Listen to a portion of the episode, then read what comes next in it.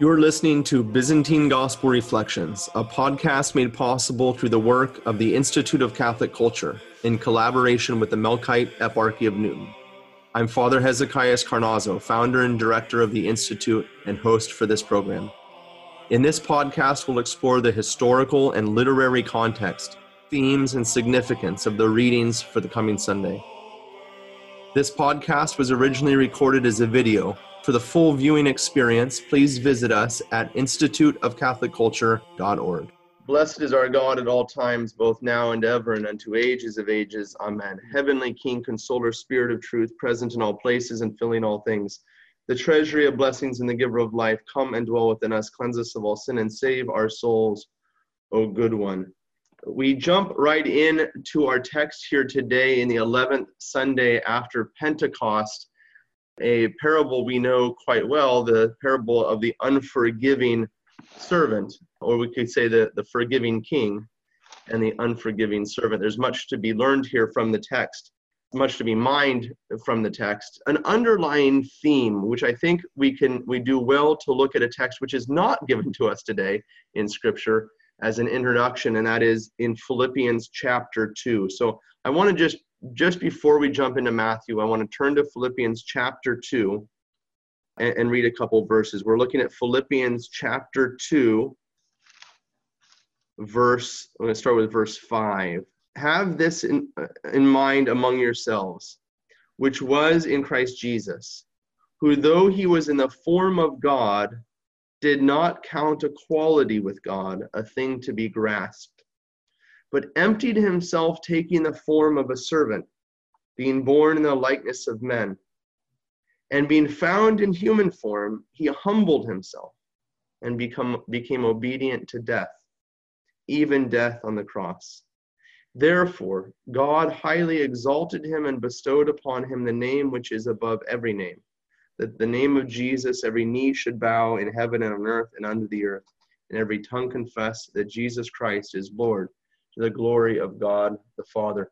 This theme of, of humbling willingly as a way of restoration is, uh, is, we can say, a foundational theme for these days of the fast and during this time in the Feast of the Transfiguration, in which we are called to be restored. Remember, in all feasts of the Lord, we are looking not simply at what happened to him, but what happened in him for the sake of our humanity. Right? The great feast of the Dormition, the great feast of the Transfiguration, the great feast of the baptism of the Lord, the great feast of the resurrection of the Lord is a calling for each one of us to be transfigured and transformed in his image and likeness. So let's jump right in now to the Gospel of Matthew, chapter 18. The Gospel of Matthew, chapter 18, verse 23. Matthew chapter 18, verse 23. The Lord told this parable The kingdom of heaven may be compared to a king who desired to settle accounts with his servants. And when he had begun the settlement, one was brought to him who owed him millions. And as he had no means of paying, his master ordered him to be sold, with his wife and children and all he had and payment to be made. But the servant fell down and begged him, saying, Have patience with me, and I will pay you all. And moved with compassion, the master of that servant released him and forgave him the debt. But as that servant went out, he met one of his fellow servants who owed him a small amount. And he laid hold of him and throttled him, saying, Pay what you owe. His fellow servant, therefore, fell down and began to entreat him, saying, Have patience with me, and I will pay you all. But he would not, but went away and threw him into prison until he would pay what was due. His fellow servants, therefore, seeing what had happened, were very much saddened, and they went and informed their master of what had taken place. Then his master called him and said to him, Wicked servant, I forgave you all the debt because you begged me. Should not you also have had pity on your fellow servant, even as I have had pity on you? And his master, being angry, handed him over to the torturers until he would pay all that was due to him. So also my heavenly Father will do to you, if you do not each forgive your brother from your heart. Father Sebastian, as we commonly do here, we try to get the, the, the right at the, at the start, the context in which these texts are given so that we're not just parachuting in on Sunday, not knowing where we're at in the gospel. So just very quickly give us the, the placement of this text in the gospel, but also why is Jesus talking about this type of thing now in the progression of the gospel story? Okay, so we're in the second half of the gospel, and the we're just after the transfiguration, a feast that we're going to be celebrating shortly in our own liturgical cycle. Jesus is heading to Jerusalem. And uh, as he heads to Jerusalem, he's preparing his disciples with a little more catechesis than they got before.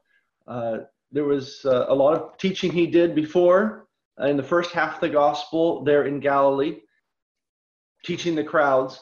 And now he's also teaching his disciples intimately some very important pastoral lessons they're going to need as they enter into this next stage of his ministry, which will be in Jerusalem, in his death and resurrection. He'll spend more time catechizing than preparing them, of course, 40 days after his resurrection and before his ascension. But we're starting to find some very intense, very concentrated catechesis teaching, pastoral teaching of the Master for his disciples and of course, there's great lessons in there for all of us, especially as we enter into the fast. We have here this this idea of trans, transformation, transfiguration, uh, this invitation, and an example of the servant who is not transfigured, who does not follow the guidance of the king. Uh, of course, here the king is, is God Himself, and the servant are those who are who are Jesus's disciples. They're learning how to be restored in the image and likeness in which they were made. You know, St. John Chrysostom, I, I came across a beautiful quotation I want to share. He says that God created us from nothing. He made the whole visible world for us the heaven, the sea, the earth, the animals, plants, and seeds. I must be brief because the infinite number of his works. Into us alone of all that are on earth, he breathed a living soul. He planted a garden for us. He gave us a helpmate and set us over all the brute spe- species, and he crowned us with glory and honor. And yet, after all of this, when humanity turned out ungrateful towards its benefactor, he thought us worthy of an even greater gift forgiveness. It's a beautiful quotation. I, a, a modern theologian I was reading said, I think he described, he says, mercy and forgiveness are love in action love in action. God is love, as John tells us in his epistles. God is love. We are made in his image and likeness. And now the church places before us this model of what that looks like in a, in a say, in a post fallen world. And that love which brought about our initial creation, the pouring out of his life into us in, in paradise, is now, say, transformed or takes another form, and that is the form of mercy and forgiveness. But it is nevertheless the same love, and it is a recreative love. It's one that restores us to the image and likeness of the Father. As we we turn to the epistle now, but it's so important here at the beginning, in this time of the Feast of the Transfiguration, in this time of the fast of the Dormition, that we ourselves are not looking at these feasts, as I said earlier, from the outside, but as an opportunity to restoration to God's original plan in our life. And if we come and we beg for mercy, as we do every every day, praying the Our Father, if we beg for forgiveness, uh, as we do in our liturgy on Sunday, and again in every every day of our prayer life, then we ought to be having been forgiven by God through holy baptism we ought to begin to live that restored life by not just continuing this direct relationship, receiving, taking like from the vending machine of God, but taking and receiving and then giving to those around us. I think this is a, an important lesson during this 15 days of the fast. This is a time given to us for restoration, time to humble ourselves, as we read in Philippians, that in humbling ourselves, God may begin to shine as in the Feast of the Transfiguration, shine in our own life. that if there are those brothers and sisters in our churches and our families whom deserve our forgiveness, then we ought to act as God has act has acted in forgiving us. Let's turn uh, very quickly to the epistle which is given to us in 1 Corinthians chapter 9, chapter 9, verse 2. Actually, I have a note here, Father, if you don't mind. I, there was one other church father quotation that I thought was very insightful. St. John Chrysostom picks up on the same point. This comes from Apollinarius, that at the end of the gospel reading that was given to us, it says, So also my heavenly Father will do to you, if you do not each forgive your brothers from your hearts. And notice, so often in the gospel, Jesus talks about our heavenly Father. But here, in the case of the one who refused to be in the image and likeness of the king, who refused to follow his example, he says, So also my heavenly Father, my heavenly Father, will do to you. And the fathers of the church pick up on this point. Apollinarius says, He did not say, So also will your Father do to you, but my Father. For such people are unworthy to be called sons of God. So the parable describes in summary the indescribable love of God. Anyone who does not imitate this love as far as he can will suffer severe punishment from the just judge. Striking words from the fathers of the church. Let's jump in here to 1 Corinthians chapter 9. 1 Corinthians chapter 9, verse 2 through 12. 1 Corinthians chapter 9, verses 2 through 12. Brethren, you are the seal set upon my apostleship in the Lord. My defense against those who question me is this Have we, no, have we not a right to eat and to drink? Have we not a right to take around with us a sister wife, as do the other apostles and the brethren of the Lord and Cephas? Or is it only Barnabas and I who have not the right to refrain from manual labor? What soldier ever serves at his own expense? Who plants a vineyard and does not eat of its fruit? Who tends the flock and does not drink of the flock's milk? Do I speak these things on human authority, or does not the law also say these things? For it is written in the law of Moses, Thou shalt not muzzle the ox that treads out the grain. Is God concerned about the oxen, or does he say this simply for our sakes? These things were written for us. For he who plows should plow in hope, and he who threshes in expectation of partaking of the fruit. If we have sown for you spiritual things, is it such an affair if we reap from you material things? If others share in this right over you, why should it not rather go to us? And here's the key Yet we have not used this right, but we bear all our expenses, lest we are a hindrance to Christ's good news. And I think this is ultimately why this epistle is given to us today, Father Sebastian, because right in this last verse, that though all of these goods are, in a sense, due to us, in all of these goods of this world are made for us, yet St. Paul says, I do not use all of these goods for the sake of the world, for the sake of the good news, for the sake of the world. Let's go back to our original question about the context, Father Sebastian, 1 Corinthians chapter 9. Uh, what's St. Paul talking about originally to, to the audience there in Corinth? All right. Well, Paul is writing, he, he founded the church in Corinth on his second journey. If we remember, if our audience will recall that Paul, after his conversion, went from Antioch and then traveled into Asia Minor, uh, and first Cyprus, and then to Asia Minor. And then in Asia Minor, he founded some churches there, and then he came back to Antioch. That's his first journey. His second journey, he covers that same territory, but this time, again, leaving Antioch, he goes into Asia Minor, modern day Turkey, and then crosses the Aegean into Greece, Macedonia, then heads down to Greece, and he ends up in Corinth. And in Corinth, he founds the church there in Corinth, which is still there today. This is something I like to point this out to uh, to uh, people today. The church has been around for two thousand years, and there are literally churches that have been there for two thousand years. Church like the Church of Corinth. You can go there today, and there are Christians there that are descendants and buildings that are built on the foundation of this these original churches in that first century. It's it's really really amazing. So then he leaves Corinth, goes back to Asia, or he goes back through Asia Minor, ends up in Antioch again. That's his second journey. On his third journey, he travels again into Asia Minor, and while he's in Ephesus, that coastal town there across the Aegean from Greece, he wrote a letter, First Corinthians, to the church in Corinth. And the reason is because the church in Corinth, in his absence, has begun to have a number of problems.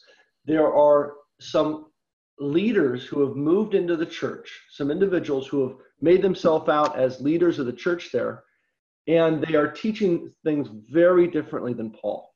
They're acting very differently than Paul did as leaders of the church. And so Paul now has to defend himself because one of the questions the, these, the church is asking of these leaders is why are you saying things differently than Paul did? Why are you teaching us things differently than Paul taught? Paul didn't say to do that. Paul said we couldn't do this, and you're saying we can. And then the other thing, which is what we see here, is Paul, when he was there, was supporting himself. This was a new community just founded by Paul. So he doesn't ask of any support from them. He supports himself by tent making, like he does everywhere else. By the time this, these leaders have moved into the Church of Corinth, it's now been around for a few years. And so it's established, and they're asking for support from the community.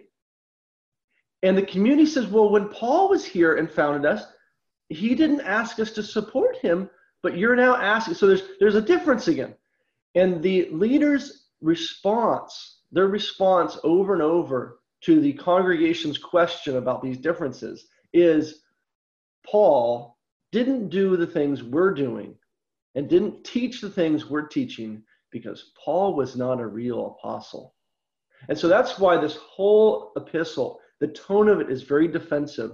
Paul is still, he hasn't arrived again for a second visit to the church, but there's problems now there. And so he's writing this letter to precede his eventual arrival, which will happen just in a few months, and to prepare them for that arrival, hoping that he can smooth some of these things out before he gets there. And we can see that context if we look at the verses above the reading today. We began our reading in the in the second verse, but if we look at the first verse at chapter 9, verse 1. Am I not free? Am I not an apostle? You can hear this. He's it's a rhetorical question, right? Mm-hmm. Have I not seen Jesus our Lord? Right? These are the things that they're accusing him of not being and not having. Are not you my workmanship in the Lord? If to others I am not an apostle, the leaders, at least I am to you. For you are the seal of my apostleship in the Lord. This is my defense against those who would examine me. So hmm. that's that the tone and and what's happening there. That's super helpful. And we got to come back to this question. The, the, the whole thrust of this thing is about the, the, the material things, right? About uh, and, and of course we're looking at this in the context of the fast of the Dormition that we're, we're, we're in the middle of, but but really want to get a sense of what's what's St. Paul talking about here about all these things. Do I don't I have a right to all this business? But There's a couple other items I think may be confusing here to our, our listeners, our participants. First of all, who's Cephas? The Lord, let's see, have we not a right to take around with us a sister wife, as do the other apostles and brethren, Lord, and Cephas? Who's Cephas? All right, so these are, I love things like that because it just, it draws us right in that historical context, right? So not only did we see the historical context that we were just discussing, but also the just the general early church history peter or kepha simon right? We know the apostle simon. That's his given name as a as a jew. But jesus said in john chapter 1 verse 42 he said to him when he first encountered him ah you are simon you shall be called kepha this is aramaic for rock when Jesus is done with his Galilean ministry, about three years into it, he then at Caesarea Philippi, way up north, and we all know that story in Matthew 16, he says to Simon, you shall be called rock, and upon this rock I'll build my church. We know that uh, story, and we can talk about that in another discussion. So, rock, it's just rock. Now, in Greek, kepha is translated in Greek from that Aramaic as Petros, from which we get the English word Peter. So you could just put the word Peter here, but this is a great, you say, well, why doesn't it say Peter then? Because the letter's written in Greek. And in this one spot, rather than have Petros, it has Kepha transliterated into the Greek. Why would it have that? Because this is how Paul referred to him, because Paul spoke Aramaic and Greek. And Peter's normal world in which he moved around in was not Greek, but Aramaic down in Palestine, where they were still speaking Aramaic. Hmm. So he refers to him by the name that he usually refers to him. And that just shows you this is this is a real letter written by a real guy named Paul who's got a real relationship with a guy who's over in Palestine where they speak Aramaic. That it anchors you into that historical context. And the brother of the Lord, of course, that's James there. So the other aspect, so Cephas is you're saying is Peter. The other aspect of this thing, and it's going to lead us in this question of the material goods that St. Paul's arguing about, is this thing about sister wife, which I think is a is a bit of a strange phrase. Have we not a right to take? Well, let's go back just a little bit. It says, "My defense against those who question me is this: Have we not a right to eat and drink? Have we not a right to take around with us a sister wife?" as do the other apostles and the brethren of the Lord and Cephas. This there's there's been you know many commentators trying to figure out what this is or trying to make their own interpretation of what this is and help us father in the original context this is why a text without context is no text at all we can look at simply the, the the linguistics the language here back to the greek text but also the context of st paul's writings and help us understand this idea of sister wife in the context of St. Paul and with the linguistic understanding also. Okay, so the, the you'll find in various Bibles, you'll have sister wife or sister woman. There's the clue. There's something funny going on here. What's happening? What's he talking about? Well, as he he's referring to the things he has rights to do, and even as an example of that, proof that he has a right to do it, he says, "Hey, other apostles are doing this stuff, but I and Barnabas don't use those rights for the sake of the gospel, which we'll talk about in a second. So, what are those rights he's talking about? A right to food and drink. What do you mean food and drink?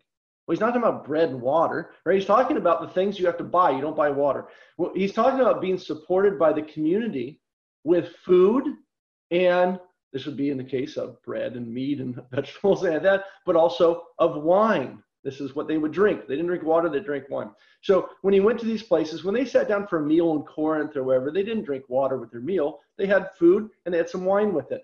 And so, but that costs money.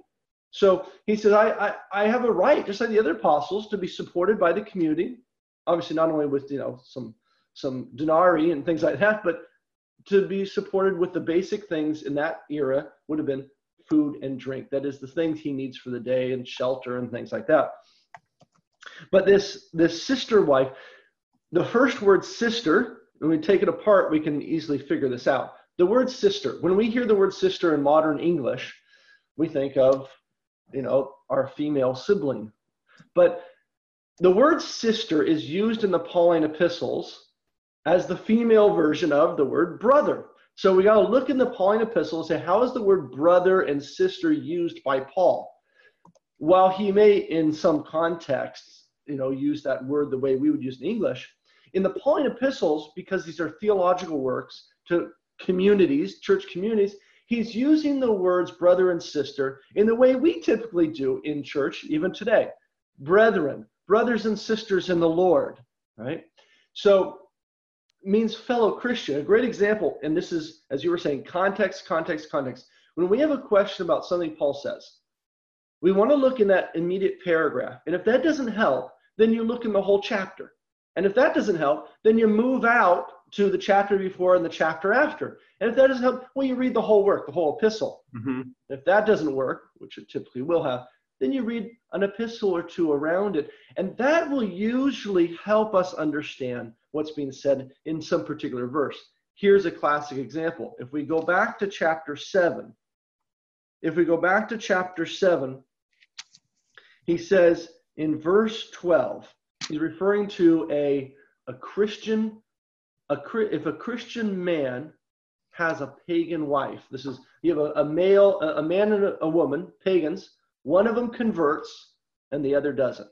What do you do in a situation? So he says in chapter 7, verse 12, to the rest I say, not the Lord, he says, that if any brother has a wife, any brother has a wife, a brother of what? Of another man, right?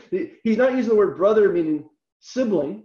He says brother, that word brother there means male Christian, if you want to put it in modern English. If any male Christian has a wife who is an unbeliever, who is a non Christian, and she consents to live with him, he should not divorce her. If any woman has a husband, now wouldn't you say any wife has a husband there? And this is going to get into the issue there, who is an unbeliever, and he consents to live her, she should not divorce him. For the unbelieving husband is consecrated through his wife, and the unbelieving wife, there he switched, look at woman and wife, and the unbelieving wife is consecrated to her husband. Otherwise, your children would be unclean, but as is, they are holy. But if the unbelieving partner desires to separate, let it be so. In such a case, the brother or sister, look at that, the brother or sister is not bound. Now, if we, brother or sister, is this some sort of ancestral situation here? No. We're using the words brother and sister. It means male and female Christian versus the pagan spouse. That's how he's using that language. Notice also in the English, we went between wife and woman, wife and woman. So what's going on here? Let's go back to chapter 9 and we can now see the, uh, the answer. It says, he says, Do we not have the right to be accompanied by a, in the Greek, a sister wife or sister woman, however you want to translate it? Sister in, in Paul's epistles means female Christian. So Christian here, obviously it's a female, so we'll just simplify it. The word Christian, the word sister or brother is synonymous for us, and to simplify this, the word Christian. So, and then the word woman in Greek, gyne, is translated in English translations sometimes as woman, sometimes as wife by the English translator. Paul's not doing that switching back and forth in chapter 7. That's the English translator doing that. So mm-hmm. the word here is gyne. And in the ancient world, a woman was always married. If she wasn't married, she was a widow. Those were the options. If she got divorced, a woman remarried within a week. If there was a divorce situation, even in the Jewish culture, if someone divorced, a man divorced his wife, they were she was remarried within a week. It was it was inconceivable that you would have a woman wandering around in town, a you know a 30 year old, 40 year old who was not married, unless she was an older woman who was a widow. And in Greek, they have a specific word for widow. But in Greek, they do not have a distinct word for wife because all women are wives. Hmm. They also don't have a distinct word for husband. All men are husbands, unless they're a, uh, a widow.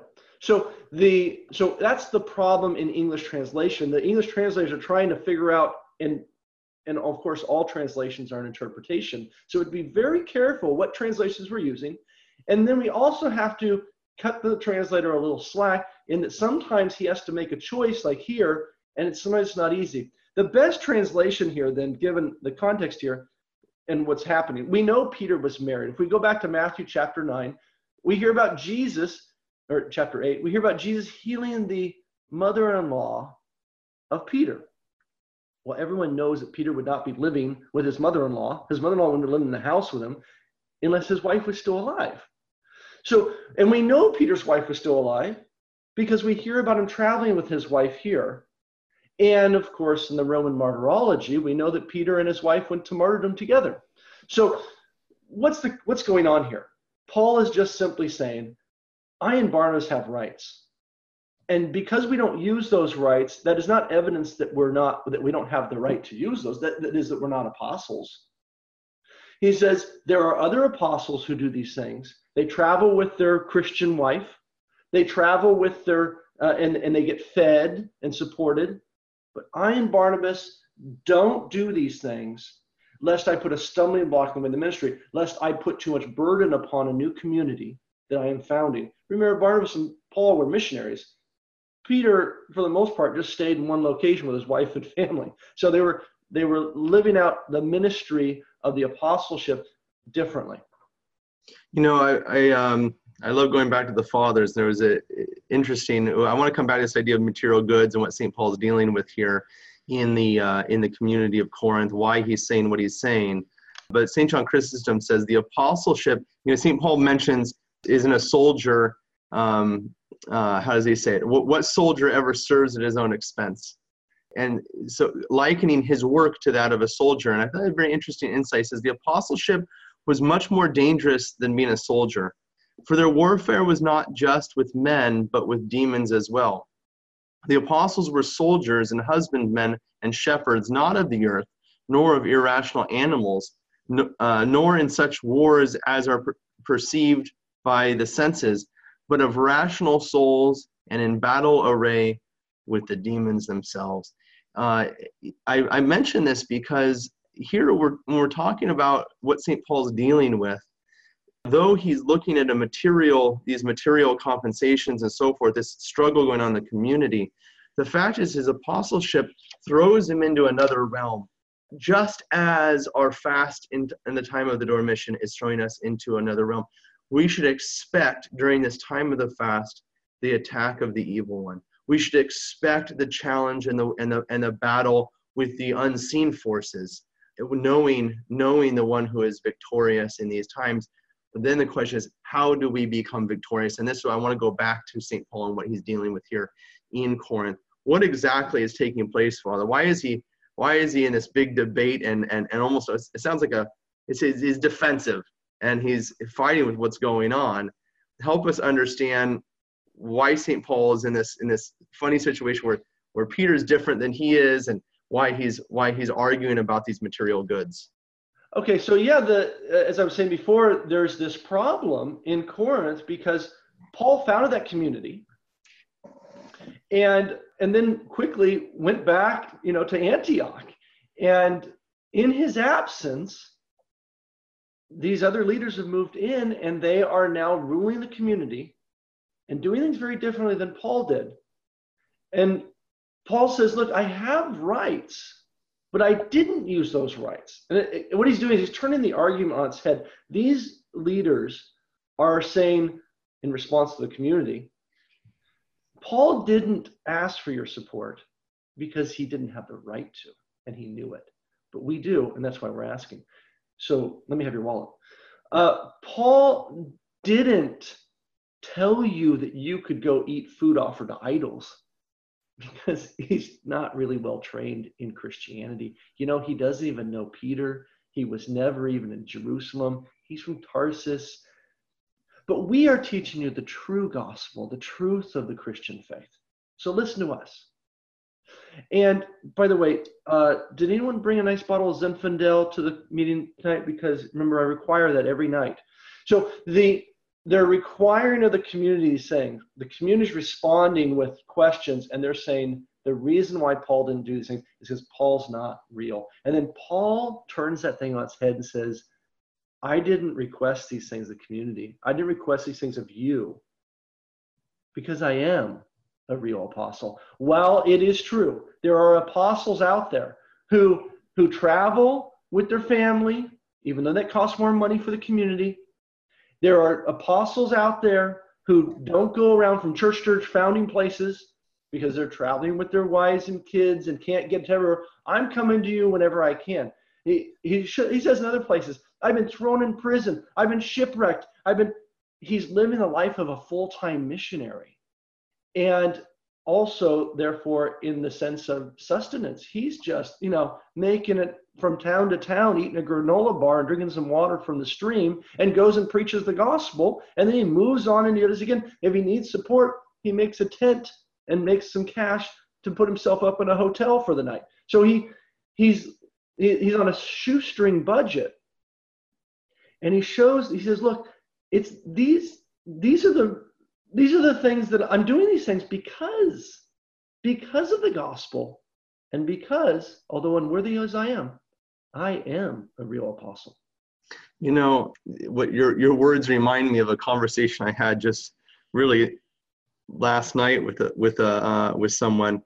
We were talking about the fast of the of the Dormition, and they said to me, "You know, Father, Jesus Jesus never taught about the Dormition fast in the Bible.